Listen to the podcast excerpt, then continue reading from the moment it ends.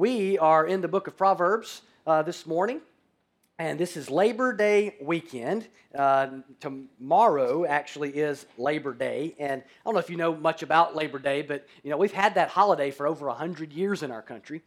Uh, it was really created uh, as a way to honor the American worker um, as a way to give a day off to honor uh, the idea of just kind of the working class citizen um, here in America. And so, a holiday that I didn't realize had been around as long as it had, around 1890s, I believe, uh, is when it came into into existence. And we are we live in a country that it's kind of in our um, DNA to um, to respect and honor work ethic. Um, it's kind of just a part of our culture, and that's a good thing. And, uh, you know, we should always affirm things in our, our culture that are good. Uh, and we also have to call out things in our culture that are bad. So we need to make sure we affirm the things that are good. And, and work ethic's a good thing. Uh, many of you probably remember your first job. Um, maybe you loved it, maybe you hated it. I grew up uh, with a, my, my family owned a supermarket. My granddad owned a supermarket in our small town, Malone Supermarket. And uh, my dad, my childhood, my dad and my uncle, after my granddad retired, they ran that supermarket for a while. Uh, then my dad left, and my, now it doesn't exist, you know. So over time, it, it, it they, they closed it down.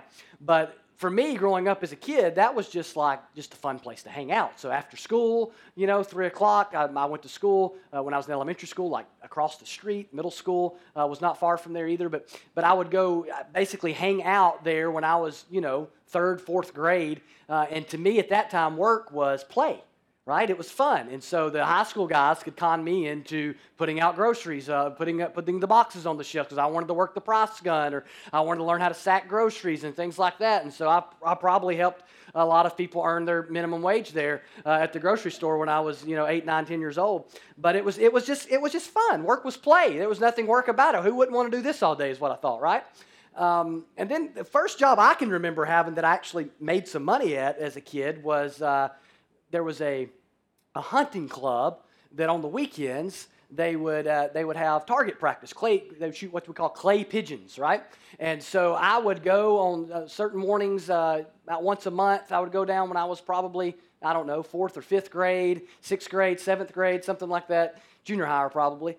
And I would uh, I would have to sit down in this little shooting house at the bottom of a hill, and there would be guys back up on the top of the hill, and somebody sitting up in a chair, kind of like a lifeguard chair, and they would have a little button in their hand. And the guy over here would yell, pull, right? He had a shotgun in his hand. They'd push the button, and I had to make sure that these little clay pigeons, these little round clay cylinders, were loaded correctly in the machine, and it would shoot those things out up into the air, and those guys would um, pull the trigger and hopefully shoot those things out of the air. Or maybe sometimes I would be the guy pushing the button, right? And so me and some of my buddies, that's what we would do to earn an extra $50, $30 here and there. And uh, that was a little more stressful though, because I found out something. When people are paying you to do something, it's a little different than when it was when it was when it was for fun, when it was play, because you would you'd be surprised um, how uh, somebody not being a good shot can be your fault. Um, if you didn't hit the button on time or you didn't load things in there quite right. So it's a little bit more stressful uh, when money was on the line, I found out. And so you probably found that out too in your life. And if you've lived long enough, you've probably had a job that you've hated. And hopefully, you've had a job or have a job that you love. But one thing is certain work is a part of life. Whether you like it or don't like it, it just is. And our culture believes in work ethic. And that's a good thing that we should affirm. And what I want to point out this morning as we dive into Proverbs is, we're to, is the Bible actually affirms good work ethic. You're, you're created in the image of God, and you're created to be a worker. In Genesis 1 and Genesis 2, we, we learn from the very beginning when God made Adam and Eve, He created them to be productive, to do some stuff, right? He put Adam in the garden and told him to tend it, and He put Eve there with him and said, She's your helper. Not only that, He told them to subdue the earth. So there, Adam named the animals, tended the garden. There, there were things to be done, there was work to be done, and all of this before sin ever entered the world. So, part of who we are as image bearers of God are we're supposed to be these productive people stewarding God's creation. So, work is from God, and it's a good thing. But we know that's not the whole story. Because in Genesis 3, the very first people, Adam and Eve, sinned against God and brought all kinds of sin and destruction and brokenness into the world. And so now, as Genesis 3 tells us, work's not always easy. Many times work is difficult, we find out. Just like many things in life is difficult. And there's pain and there's suffering and there's broken systems and broken governments and there's injustice and there's poverty and there's all sorts of things that come into the world because sin has come into the world. And just like anything in life, as broken people, we don't do, we, we, we tend to do things we fall in the ditches on the right and ditches on the left. We overwork or we underwork or we idolize our work or we run from work. Uh, we don't always do things quite like we should. Just and that's in every area of life, whether it's marriage or sexuality or you name it. We're broken people, and broken people do sinful things. But in Genesis 3:15, God promised a redeemer. God promised a redeemer that he would send someone to defeat the work of Satan, someone who would redeem his people. And as we come to faith in Christ, the Messiah, as we put our faith and trust in Christ, we don't just get our sins forgiven. We do get our sins forgiven, but God begins to remake us and to renew us and to, and to make us into the people that He wants us to be. We call that process sanctification. It's the spiritual growth process as we become more and more like Jesus. And what we're doing is we said several weeks ago, we, we looked at something called the three circles evangelism strategy, and we talked about recovering and pursuing God's design when you come to faith in Christ.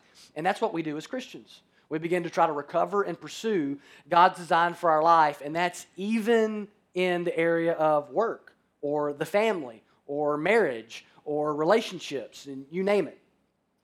Well, the book of Proverbs has a lot to say about work.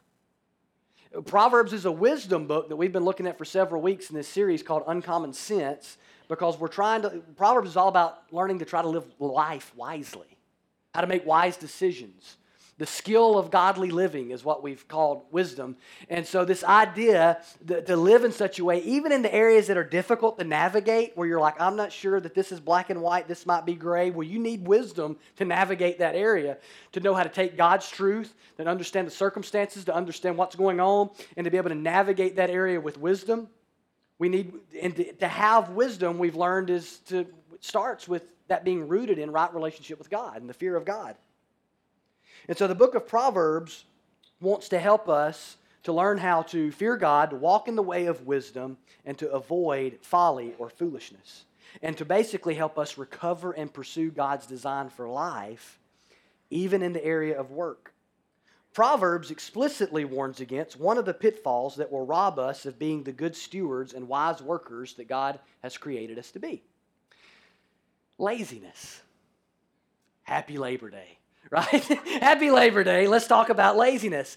Proverbs addresses what is known as a character called the sluggard throughout the book. He's one of the more well known and comical characters in the book of Proverbs. Some translations call him the slacker. Right? Another good word for it.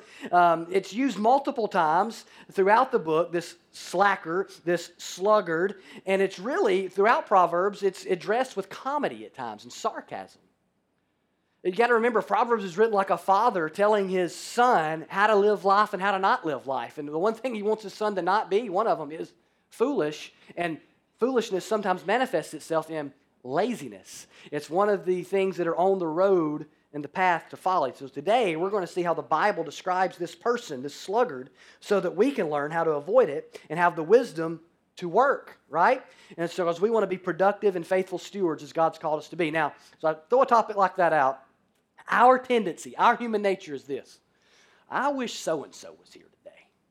Or, I'm sure glad my husband's here today, or my son or daughter's here today, or, or whoever. And uh, it's funny when you read this, in a moment, the passage we read, you'll see the hardworking ant is personified as female, and many times it seems the sluggard is personified as male. I don't know why that is. I don't know. That's I didn't get it. Uh, you know, they didn't they didn't cover that in seminary. But um, but we we're not gonna we're not to delve too deeply there. But but what we have to understand is this: because we have a sin nature, because you're fallen, and because I'm fallen, we all have a lazy bone.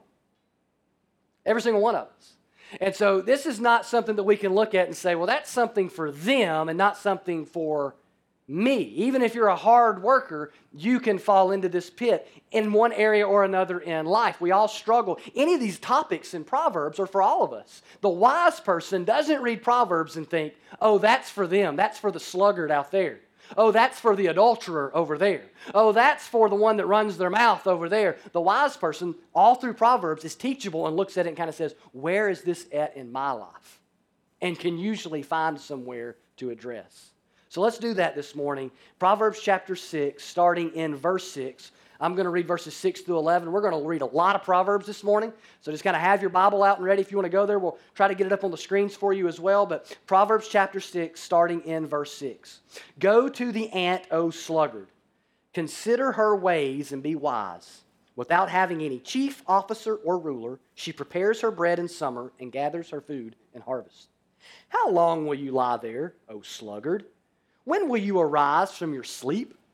A little sleep, a little slumber, a little folding of the hands to rest, and poverty will come upon you like a robber, and want like an armed man. So, here in Proverbs 6, in the intro of the book, we said the first nine chapters are like intro material. The sluggard is introduced here for the first time, and he's expounded upon throughout the book continues to come back to him, sometimes with multiple verses. You know, Proverbs tends to be very verse here, verse here, verse here, addressing different topics. But two or three different times, he addresses the, the sluggard with multiple verses. And what we learn is that laziness, and I don't even know if this is a word, sluggardliness is, is a wisdom issue. Because work is a wisdom issue. And I want you to notice here, we're going to kind of use this passage to outline for us uh, many of the topics covered under this idea of the sluggard. I want you to see four things that we need to notice about this sluggard, this lazy person, this slacker. The first thing I want you to notice is the sluggard is uninspired. He points out, the writer does, he says, Listen, without having any chief, officer, or ruler, he tells the sluggard, the ant prepares her bread in summer and gathers her food in harvest. The point is this the ant doesn't need someone to stand over it and tell it what to do. She doesn't need to be watched and tended to and supervised all the time and prompted and prodded. And the insinuation is that the sluggard does need this. He is uninspired to get things done, he can't lead himself. He is not a self starter in any fashion. He's uninspired and he lacks any self discipline. Now, this is kind of common with children, I'm finding as a parent. Maybe it's just my kids.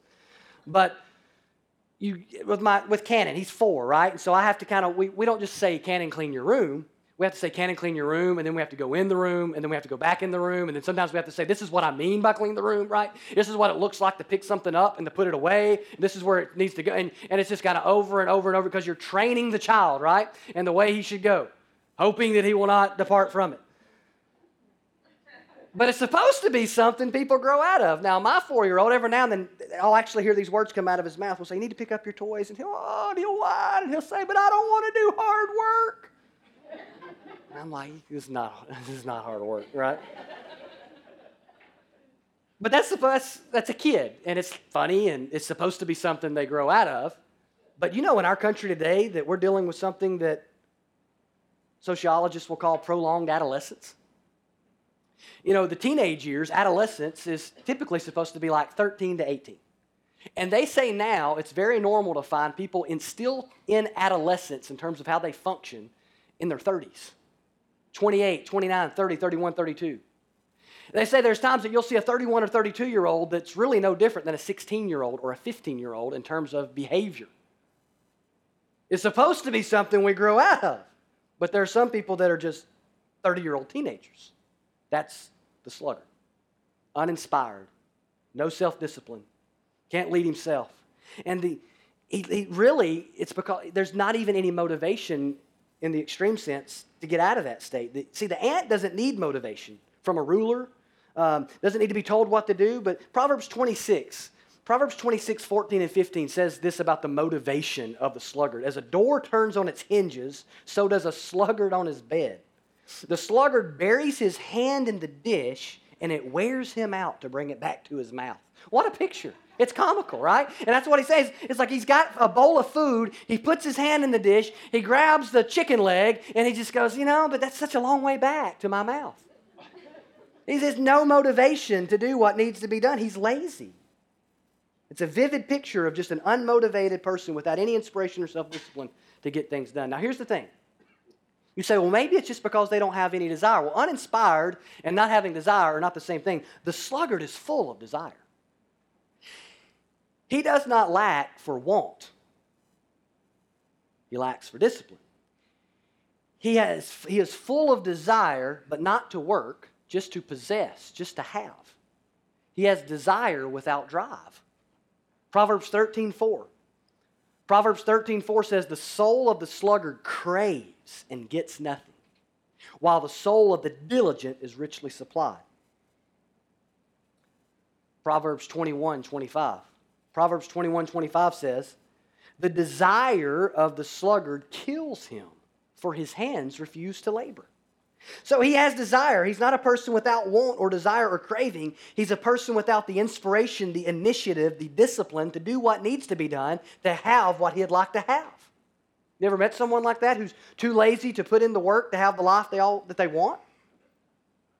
It's the guy with the desire for a wife but without the drive to ask a girl out, right? It's a man with a desire to retire early but without the discipline to save any money. It's the parent who desires godly children but has not the determination to share the Bible regularly with their children or do family devotions. It's the person who desires a job but has not the drive to get out of bed, send a resume, or make a phone call. That's the picture we're seeing here. It's not that they don't want things, and sometimes this leads to bitterness. The uninspired sluggard is wanting but not willing, and this many times leads to bitterness and regret. They look at the person that has a, what they view as a better life than them, that paid the price to get the things they have, and they've got a million reasons why that's not them, and none of it has to do with the fact that they didn't do the things that need to be done. So we have to always be watching our lives and making sure that we're not going through life uninspired, undisciplined, without initiative. The sluggard is uninspired. Number two, the sluggard is unproductive. Where else is uninspired, undisciplined life going to go? He's unproductive. Verses 8 through 10, he says, The ant prepares her bread in summer gathers her food in harvest. How long will you lie there, sluggard? When will you arise from your sleep? A little sleep, a little slumber, a little folding of the hands to rest. You're just, you're just lying around. The ant's out getting busy, getting things done, and all you want to do is, is lie there. See, because the sluggard lacks inspiration and initiative and discipline, he ends up being unproductive. Whereas the ant is preparing and gathering, the sluggard is sitting and getting nothing done. Rest is his goal, not productivity. Where some people idolize work, which is also a sin, the sluggard idolizes escape from that and rest. He sits, he folds his hands. His goal in life is to really avoid doing much of anything. The sluggard, or Mr. Lazybones here, refuses to seize the day he refuses to see the opportunity he has. I, I, I, was this week when I was past week when I was studying, I, I had not thought about this, but one person pointed out how the sluggard is actually full of opportunity. He has a field, it tells us later on in Proverbs, we'll read that passage later. He has a field, but he doesn't tend it. We read just earlier, he has a bowl, but he refuses to eat from it. He has a bed to get out of, but refuses to get out of it. And notice the warning here in Proverbs 6 he's not poor yet right? I mean, he's got opportunity. He, he's got some resources without him, about him, but he's just being unproductive with what's been given to him. He refuses to seize the opportunity. Listen, everyone values productivity. It's not that the sluggard doesn't value productivity. We all value productivity. Like if you have a smartphone in your hand, and most people do probably, um, an iPhone or an Android or whatever it is, and you like that phone and like what it does for you, that means you value productivity. That is a product of, of productivity.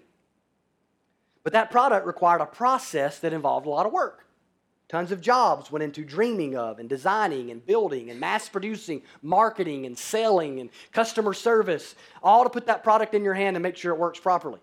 That's the process of productivity. It's not that the sluggard doesn't like products and that what productivity leads to, it's that he's not willing to do the process that leads to it. He only wants the benefit without the work. Now, Proverbs shows us three or four reasons here, habits, you might say, that feed the unproductiveness of this, of this person, why he's so unproductive. He procrastinates. The ant prepares her bread in summer, gathers her food in harvest, but the sluggard lies there in bed. What's the insinuation? He's procrastinating. Why do today what I could do tomorrow? When I was a kid, I loved the um, cartoon Popeye. Remember Popeye? Popeye the Sailor Man, right? Toot toot. Remember, I used to love Popeye. And he, Papa, whenever he was getting messed with, whenever, whenever he needed to, you know, take over and become big and strong, he needed all he needed was a can of spinach, right? he would pop open that can of spinach, and man, it would shoot down into his into his uh, mouth, and all of a sudden his muscles would come out, and he would go about just, you know, inflicting all this damage on others, right, and, and, and rescuing and saving the day. Now there was one character on Popeye that I've always remembered, and it was a guy by the name of Wimpy. Remember Wimpy? Wimpy was this real dopey guy. And he always, and he would, his, he was known for one quote I'll gladly pay you Tuesday for a hamburger today right? That was that's what he always procrastination, right? It was like, if you'll give me this today, I'll gladly pay you for it later. He wanted to procrastinate the payment. The sluggard wants to procrastinate the work. Now everybody procrastinates. Everybody does at some point or another. The point is we need to recognize that if we want to be productive, we can't keep delaying and putting off, and at some point, you got to play ball. At some point, procrastination catches up with you. But the sluggard is not only a procrastinator, he's stubborn because he refuses to work. Proverbs 21 25 says his hands refuse to labor. He's, he's just, he's stubborn. He not only delays, in the end, he never gets it done. That's how it works delay, delay, delay, depart from even doing it altogether. How many times have you procrastinated and noticed something never really got done? Yeah, that's where procrastination leads. Some people just won't work. Now, let me insert something here. If you've never been on really difficult times, been in a hard place, encountered real hardship, suffering, or even injustice in the workplace, you may have a tendency, we may have a tendency to look at simply anyone that doesn't have a job or is on hard times or difficult times, and you might just think, well, may, maybe they're lazy. And that's not at all what Proverbs is trying to teach us to do here. It's simply not true. The text isn't about disabled people. The text isn't about those diligently seeking and yet unable to find gainful employment due to economic circumstances, broken systems, and things like that. It's addressing those that simply refuse to do things despite the opportunity that lies before them. You have to kind of imagine sluggardliness and laziness kind of on a scale.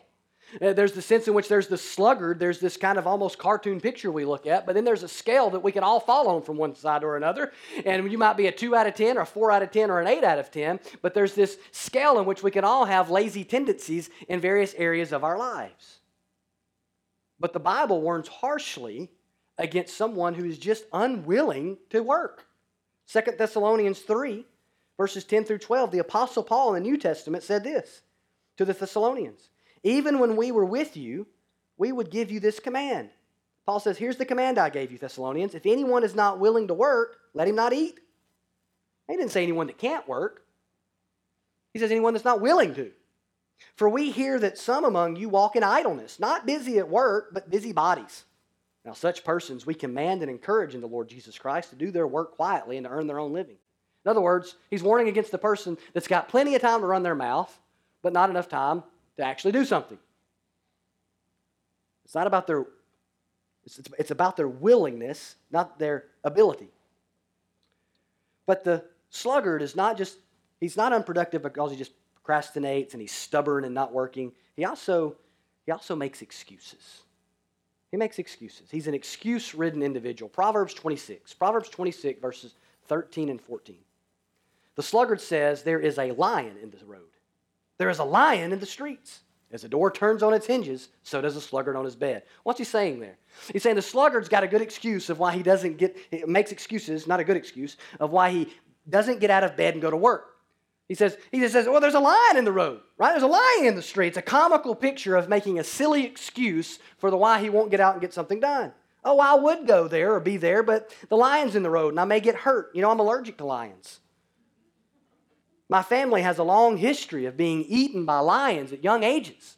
I can't risk it, right? There's always some silly excuse. When we don't get stuff done, have you ever noticed there's usually an excuse? Now, sometimes there's good excuses, they're, they're, they're called reasons. And sometimes we have to be on guard. Sometimes it's just an excuse for slacking. We may simply be acting like the sluggard. The sluggard's always got excuses, even comical excuses, even silly excuses. The whole dog ate my homework trick is what you see here when he says there's a lion in the road and a lion in the streets. That's why I'm not getting up and getting going. Now, in all this, all these things snowball. And that's the other reason he continues to be unproductive. It's a, it's a snowball effect. He makes things more and more difficult on himself. Proverbs 15 19 says, The way of a sluggard is like a hedge of thorns, but the path of the upright is a level highway. His way, his path, is a hedge of thorns. And uh, it's, it's difficult, it, it's painful. He's made things worse for himself by simply being lazy. It's not rocket science, but work that needs to be done doesn't just go away. Many times, though, we make things, many times we make things harder on ourselves and make ourselves less productive simply by delaying. And that, you know, if you procrastinate, you refuse to do something, you make excuses, it snowballs. And then when you try to get going, you'll find that your pathway is much like a hedge of thorns itself. Things get more difficult. It's a snowball effect. He's working against himself. And the other reason that it snowballs is laziness begets laziness. Uh, you give yourself over to it more and more is how it generally works. Proverbs 19:15. Proverbs 19:15 says slothfulness cast into a deep sleep and an idle person will suffer hunger. You see the progression there? Slothfulness is cast into a deep sleep. He just rolls over, gets comfortable, stays there. The sluggard is uninspired, going through life without initiative or self discipline. He's unproductive, procrastinating, making excuses, refusing to work, and simply making things more and more difficult on himself. This is the path of folly, not of wisdom, and a path we need to depart from and avoid. And that brings us to our third thing about the sluggard that we need to take note of. The sluggard is self destructive. In verses 10 and 11 of Proverbs 6, he says, A little sleep, a little slumber, a little folding of the hands to rest, and poverty will come upon you like a robber, and want like an armed man. Proverbs 24 says something similar. Proverbs 24, verses 30 through 34.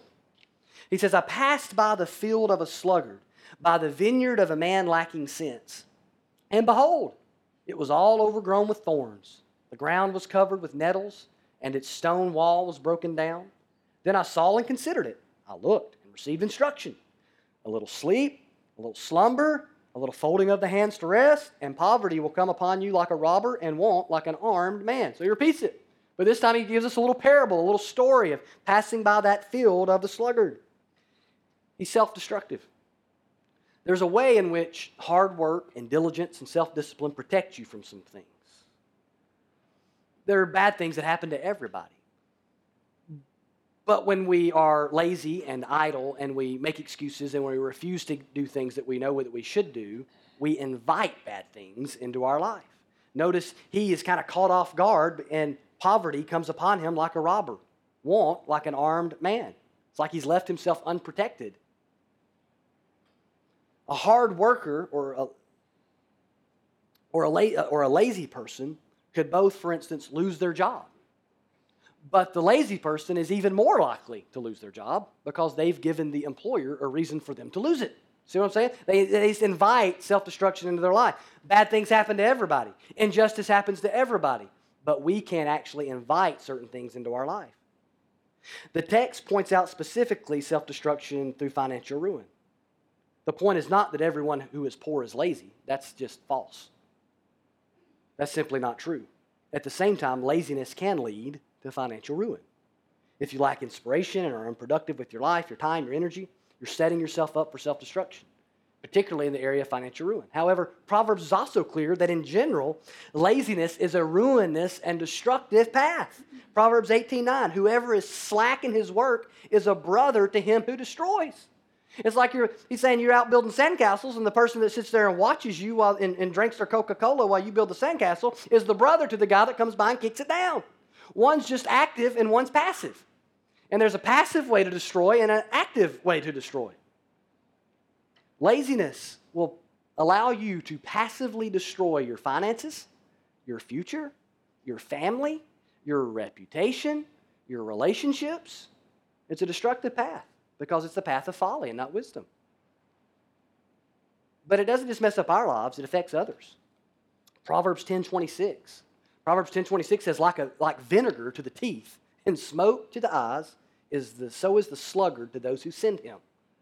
That's not a pleasant picture. If you've ever uh, been outside and around a fire uh, that, with a lot of smoke being produced, he says, like smoke to the eyes, or go take you a big swig of a glass of vinegar. He says, or vinegar to the teeth. That's what it's like to send the sluggard on mission for you.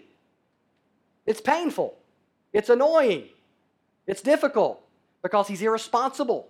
He can't be counted on, and he drags down the team. It's like when you were in school and the teacher would break you up and say, Listen, we're going to get in groups of four and you're going to do this project together. Last thing you wanted to be was like on a team of three sluggards, right? They're all saying, Well, this is only 10% of the grade. Hey, we can do this next week. It's not due till like, you know, Friday, uh, next Friday. We'll wait and do it Thursday night at my house, 10 o'clock. What you say? Or, or they sit back and they let you do all the work, right? It's vinegar to the teeth, it's smoke to the eyes. The New England Patriots, who won the Super Bowl last year, their head coach is a guy by the name of Bill Belichick. No matter what you think of NFL football or that particular team, he's won like five Super Bowls. And he is known really for one saying in terms of his coaching philosophy. And the football fans probably already know what I'm going to say. Three little words that he says all the time do your job, right? That's pretty much his philosophy. It's like, you do your job and, and you do your job and we'll be okay, right? And the problem with the sluggard is he doesn't do his job and therefore everybody kind of suffers for it. It drags everything down, it slows everything down. But here's what's really dangerous as destructive as he is, he tends to think that he's wise. Proverbs 26 16 says, The sluggard is wiser in his own eyes than seven men who can answer sensibly. He thinks because he's figured out how to navigate life without doing much, how to get by at work without doing his job, how to, how to avoid work at all cost, that somehow that, that makes him wise when really he's being foolish. To them, work is something to be avoided. So if they avoided it and you didn't, they're wise and you're not. And they don't even, so they don't see the ruin headed their way because he thinks he's wise. Now here's the good news the good news is that in Proverbs, as though whether you struggle with the lazy bone from time to time, like anyone does, or whether you are a straight up sluggard this morning, wisdom calls out to us. Number four, the sluggard is invited to wisdom. The sluggard is invited to wisdom. At the very beginning of Proverbs 6 6, the first verse that we read in the passage, he says, Go to the ant, O sluggard, consider her ways, and be wise. There's opportunity. There's an opportunity to, to be wise and to depart folly. While it is unwise to give over to laziness, wisdom calls us to be diligent. That's what you see throughout Proverbs. That's kind of the opposite. That the, while, the, while the foolish person is a, a sluggard, the wise person is diligent. Proverbs 10:4. Proverbs 10:4 says, "A slack hand causes poverty, but the hand of the diligent makes rich." Proverbs 13:4, "The soul of the sluggard craves and gets nothing, while the soul of the diligent is richly supplied." See, the diligent is the person who is careful to tend to the task and persevere through finishing the task. That's like the ant, preparing and harvesting. No need to be stood over. Gets to the work, gets it done. That's the path of wisdom. Now, where do we find the ultimate example of wisdom? Well, that's Jesus. Jesus came to us wisdom from God, the very embodiment of God's wisdom. So he is the ultimate example also of diligence. If diligence is found along the wisdom path, then we can be sure that diligence is found in the life and example of Jesus. He wasn't a slacker. He didn't lack inspiration to do what he came to do. He didn't procrastinate. He didn't refuse to labor. He didn't make excuses. He came and did what he was sent to do. John 9, 4 and 5. This is what Jesus says. John 9, 4 and 5. Jesus says this about him and his disciples We must work the works of him who sent me while it is day. Night is coming when no one can work. As long as I'm in the world, I am the light of the world. Throughout Jesus' ministry, you get a picture of urgency to get done what he is called to do. You get a picture of the faithful worker. One of the Old Testament prophecies of the Messiah is that he would be the servant of God. And Jesus says, I did not come to be served, but to serve and to give up my life a ransom for many. See, Jesus was sent by the Father, commissioned with the task, and that was chiefly to seek and save that which was lost. He, would, he came and he had to fulfill messianic prophecies, and we see him healing the blind and raising the dead. But we, all, we know he was ultimately sent to die in the place of sinners and to be raised to life again. And so, what does Jesus do when he hangs on the cross? What does he cry out? It is finished. What's finished? The work. What he was told to do. He persevered. He, he, he, finished the task. For something to be finished, something had to be started. That means something needed to be done. And so Jesus faithfully carries out his task, goes to the cross, dies for you and I, raises to new life again, and offers us life in him. He's an incredible life in him. He's an incredible picture of faithfulness and diligence, but we have to be careful that we don't just look at him as an example. As we say over and over, Jesus is not merely an example, he's our Savior. We said at the beginning of the message that the world is broken. We sin. One person may idolize work, they may overwork. They idolize what it can bring approval, resources, freedom. So one may overwork, or one may be lazy and avoid working altogether. The point is, we're all sinners, but the Christian worldview of work is this I don't work to gain God's approval. Christ has done that for me. I don't work because it's my identity. Christ is my identity. But I do work because the Bible teaches me that work is a way to worship. It's worship. Because all of life is worship. When you get to the New Testament and you read Ephesians and Colossians and these gospel-rich books where Paul's where Paul writes to Ephesians and Colossians and Philippians and all these people and he says things like, "Man, here's what the gospel is. Here's what's happened to you in Christ. Here's who you are in Christ." And then he says, "Therefore live this way." He usually addresses work at some point along with the home. In Colossians 3, Colossians 3 verses 22 through 24 says this. Bondservants, obey in everything those who are your earthly masters, not by way of eye service as people pleasers, but with sincerity of heart, fearing the Lord.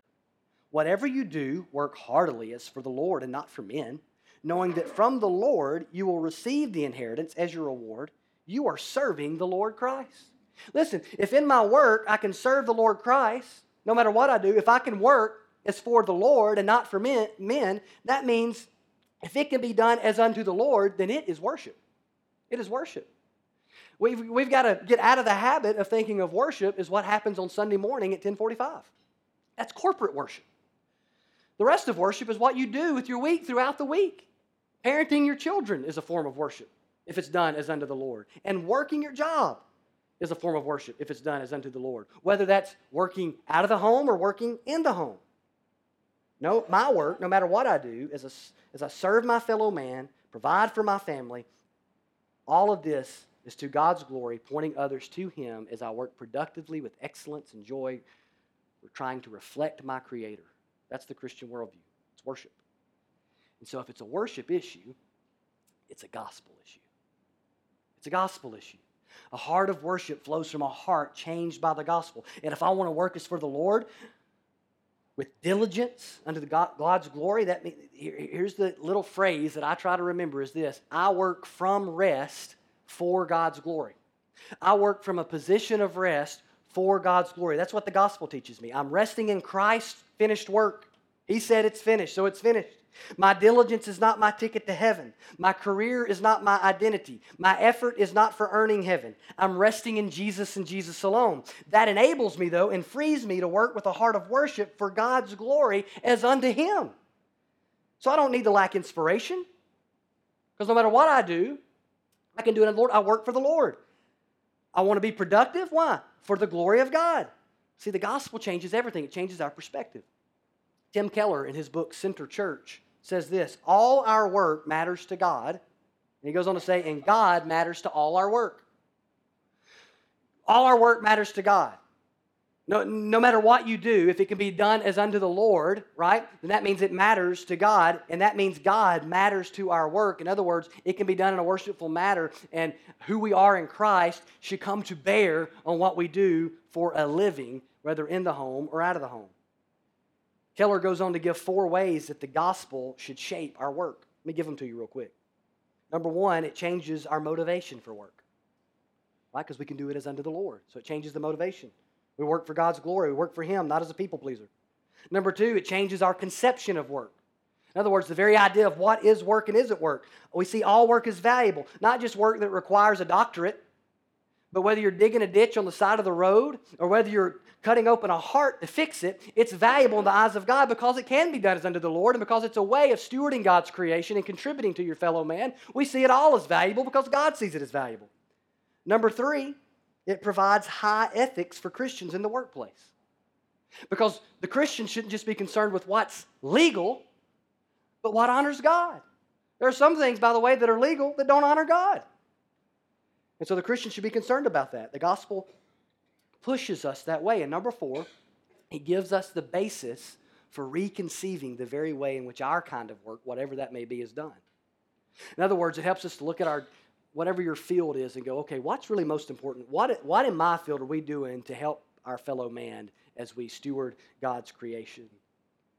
are there, and you begin to spot the injustices in your field, the, the traps to where you could easily stray towards injustice or something that's wrong. And it also helps you spot idolatry and the way it raises itself up in your particular field. It helps you rethink the very way in which work is done so that it can be done in a way that glorifies God and betters your fellow man.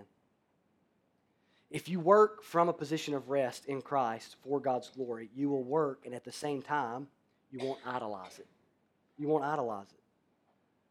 You won't idolize what it can give you. See, some of us this morning, the problem may not be laziness. That's nowhere near the problem. Some might be overwork and idolatry of work, working your family to death.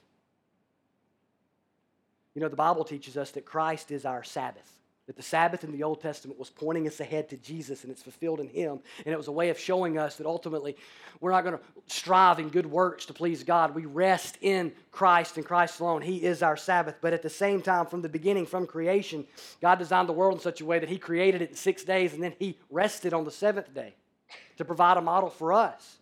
Because taking a day off and resting is a good way to remind yourself, and God's way of designing you to remind yourself that you're not God and that you need Him and that you need to rest. Some of us, listen, some of you, the most spiritual thing you can do today is go home and take a nap. There's a, the Bible's not against rest. It's not against the nap. It's not against sleeping. He gives His beloved sleep. That's not what He's addressing in Proverbs. He's addressing the idolatry of rest. And that's what we spent most of our time on this morning, but we have to be careful because in our culture, we may struggle more at times with an idolatry of work. We work from rest. And so we need to remind ourselves of that by resting every week. Listen, today we can and should strive for excellence and diligence and faithfulness in all that we do at home, at work, at church, because we're resting in what Christ has done and we do it from a position of freedom and under the glory of God. But maybe today, you are still in that same position of brokenness. You're not being made new. You haven't been made new in Christ. You're not growing and maturing in Christ. You're still trapped in the Bible would say dead in your sin. You've never looked out looked up to Christ in faith and to the one who cried it is finished and rested in what he's done. Maybe you're still filling your life with your own efforts to justify you before God. You're trying your best to be a good person and you're working and working and working and praying and trying to be moral, but at the end of the day, you've never rested in the finished work of Jesus, knowing that He and He alone, His death in your place, His resurrection, and nothing else will save you from your sin. And if that's the case, what you need to do today is rest in Christ. Come to Him by faith. All who are weary and heavy laden, Jesus invites to come and find rest. Place your faith in Him. And as a believer today, if the sin of laziness has crept into your life in any way or any area, physically or spiritually, at home or at work, or if you've overworked and idolatrized, idolized your work, we need to confess it to the Lord, repent, and ask His help to pursue the way of Christ and the way of wisdom. Maybe today, though you're in a difficult spot,